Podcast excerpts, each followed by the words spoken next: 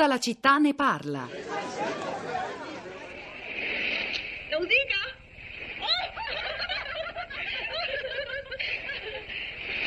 Lo dica! Come fa? E dove vai? Guarda, c'è un uomo! Qui! Petra! C'è un morto qui! Dove? Qui, dietro lo scoglio! Oh, Dio! È vivo! È vivo! Guarda, signore!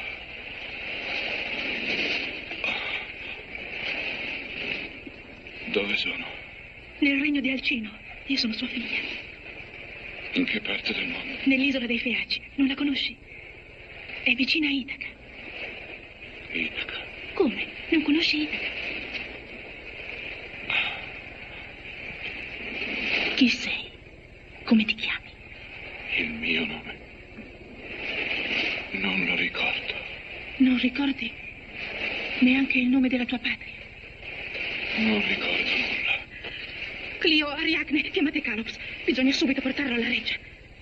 Sta attenta, Nausicaa. Potrebbe essere un dio. Dicono che gli dei prendono forma umana qualche volta. Spero di no. Vorrei che fosse un uomo.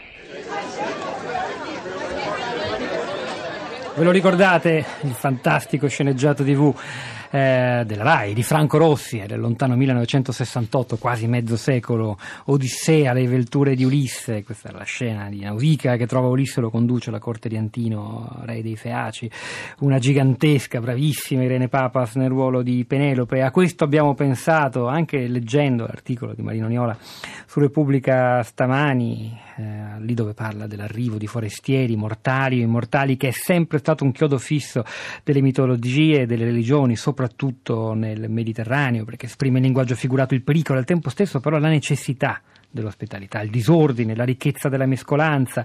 E poi Niola ricorda il patto di ospitalità che nello specifico legava l'abitante della polis greca al forestiero che si chiamava Xenia ed era un posto, ed era posto sotto la protezione di Dioniso, andatevelo a leggere, un articolo molto interessante, anche se abbiamo posto come problema, parlandone anche con il sociologo Tito Marci, se il passato, le origini del nostro diritto, l'ospitalità come principio che istituisce la civiltà del diritto, oltre ai confini nazionali, sia ancora un riferimento giusto, adatto, utile per fronteggiare la grande sfida epocale di migliaia, centinaia di migliaia in fuga verso l'Europa. Florinda Fiamma, Social Network.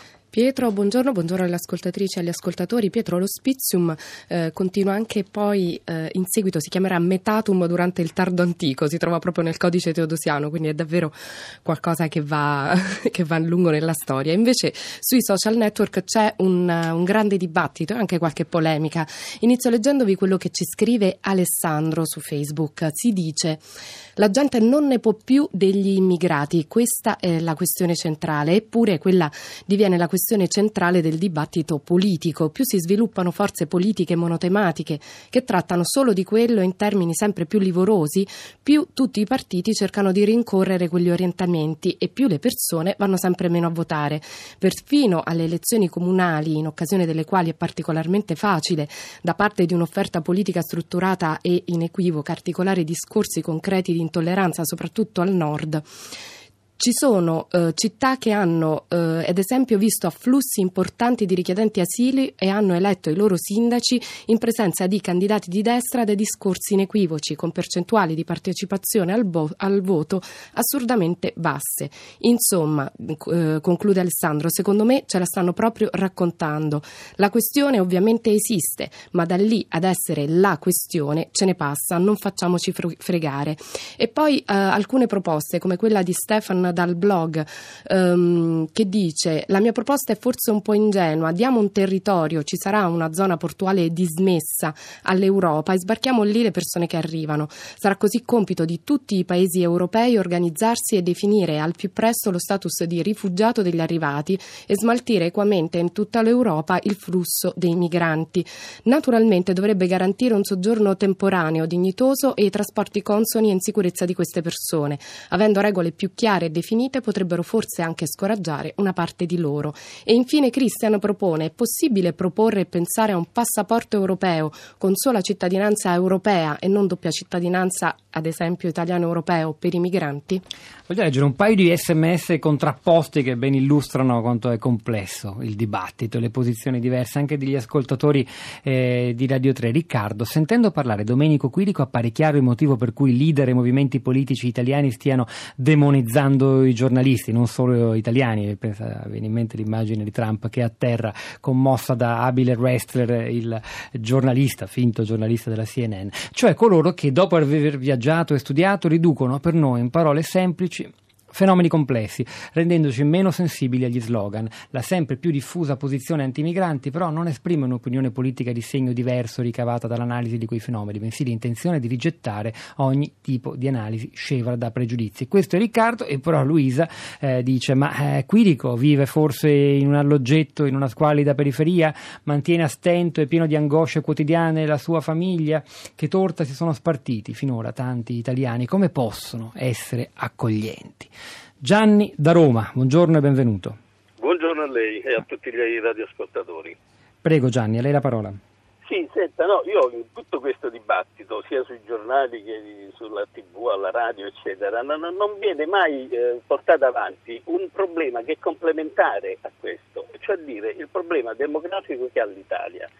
Cioè noi con un indice di fertilità di 1,3, fra 30 anni saremmo, sì no, 30 milioni, va bene?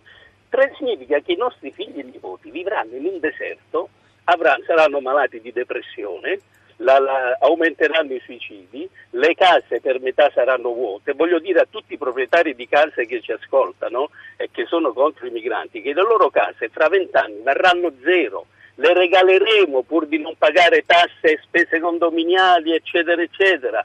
Quindi vogliamo porci anche questo problema. Allora il problema non è dire no agli immigrati, ma cercare di, di, di, di valorizzarli, di farli lavorare, perché noi ne avremo, non è solo la questione delle pensioni che viene banalizzato, è proprio la questione che noi saremo fra 30 anni 30 milioni.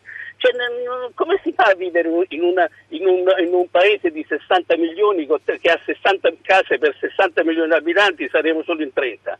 Quindi bisogna solo trovare il sistema per valorizzarli. Per esempio, si parla ogni tanto, viene fuori sui giornali, alla televisione, di comuni che si stanno spopolando. Allora perché non portiamo questi signori lì e lì facciamo organizzare dei lavori artigianali, qualche attività? Cioè voglio dire, bisogna fare come sta facendo la Germania, perché la Germania ha lo stesso indice di fertilità nostra, però loro sono coscienti della cosa e i politici stanno provvedendo. Infatti la Merkel ha detto che vuole 800.000 immigrati l'anno.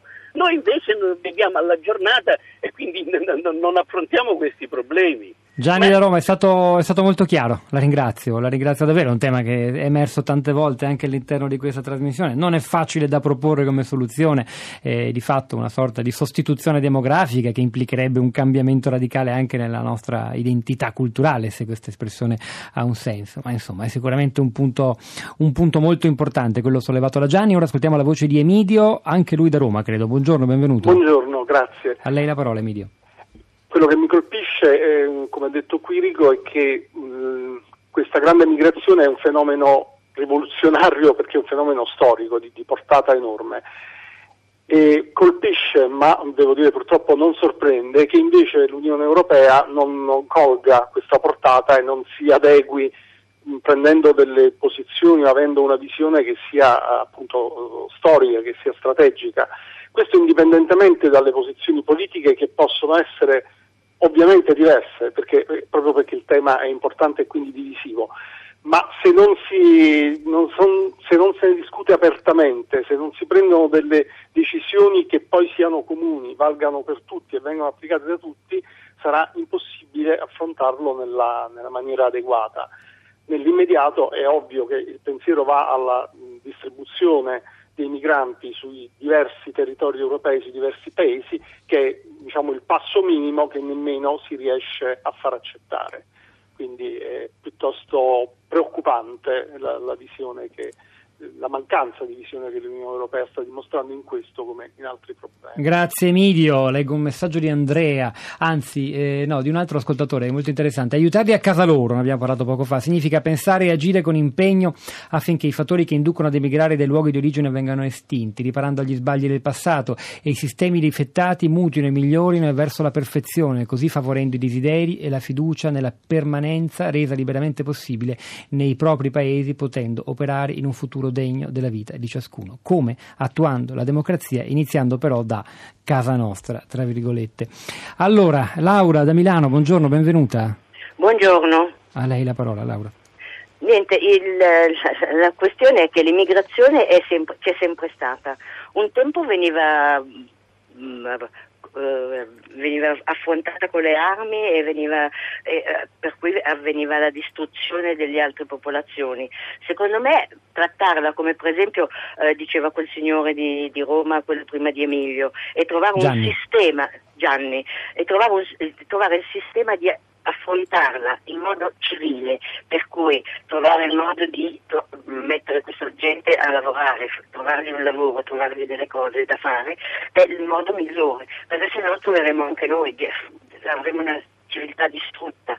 Se lei legge Klein nel 1177 eh, la, la, distruzione della, città, della civiltà globale che c'era allora, si sono distrutti proprio perché hanno cominciato a combatterla. Laura da Milano, grazie. Florinda, ritorno a te. Qualche tweet, Pietro, eh, quello di Giovanna eh, su Save the Children. Eh, twitta Reggio Calabria, Save, Save, the Children sono più che bambini di 9, 10 e 12 anni, ma hanno affrontato il lungo e pericoloso viaggio dai loro paesi da soli.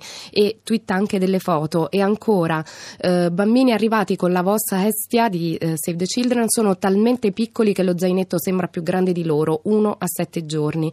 E infine Silvia che ci twitta sul profilo Radio 3 Tweet citandoci la migrazione ci ha messi di fronte a quello che siamo ed era Domenico Quirico. Vedeste i forestieri, scrive Claudia, soprattutto nordafricani qui sulle coste liguri da anni che vanno avanti, indietro, svogliati su bus e treni, ovvio, senza biglietto, con aree poco affidabili che hanno trasformato tranquille località in aree di spaccio o peggio, sono già ubriachi da mattina nei parchi, gioco ovviamente evitato da mamma e bimbi. Questa è Claudia e in risposta un altro messaggio che è subito sopra.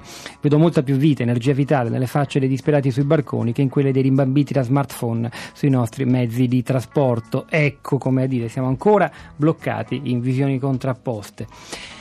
Questo è il punto, noi l'abbiamo soltanto sferato stamani, ma c'è da scommetterci, ci torneremo presto. È il momento di Radio Tremondo con Nello del Gatto. Eh, vi ricordo che alla parte tecnica stamattina c'era Daniele Di Noia, in regia Cristina Faloci, a questi microfoni Pietro del Soldà e Florinda Fiamma, al di là del vetro la nostra curatrice Cristiana Castellotti e Sara Sanzi che vi salutano, non prima però di avervi ricordato di andare a consultare le cose che abbiamo pubblicato, indicazioni bibliografiche e altro da leggere sulla città di radio3.blog.rai.it. A domani!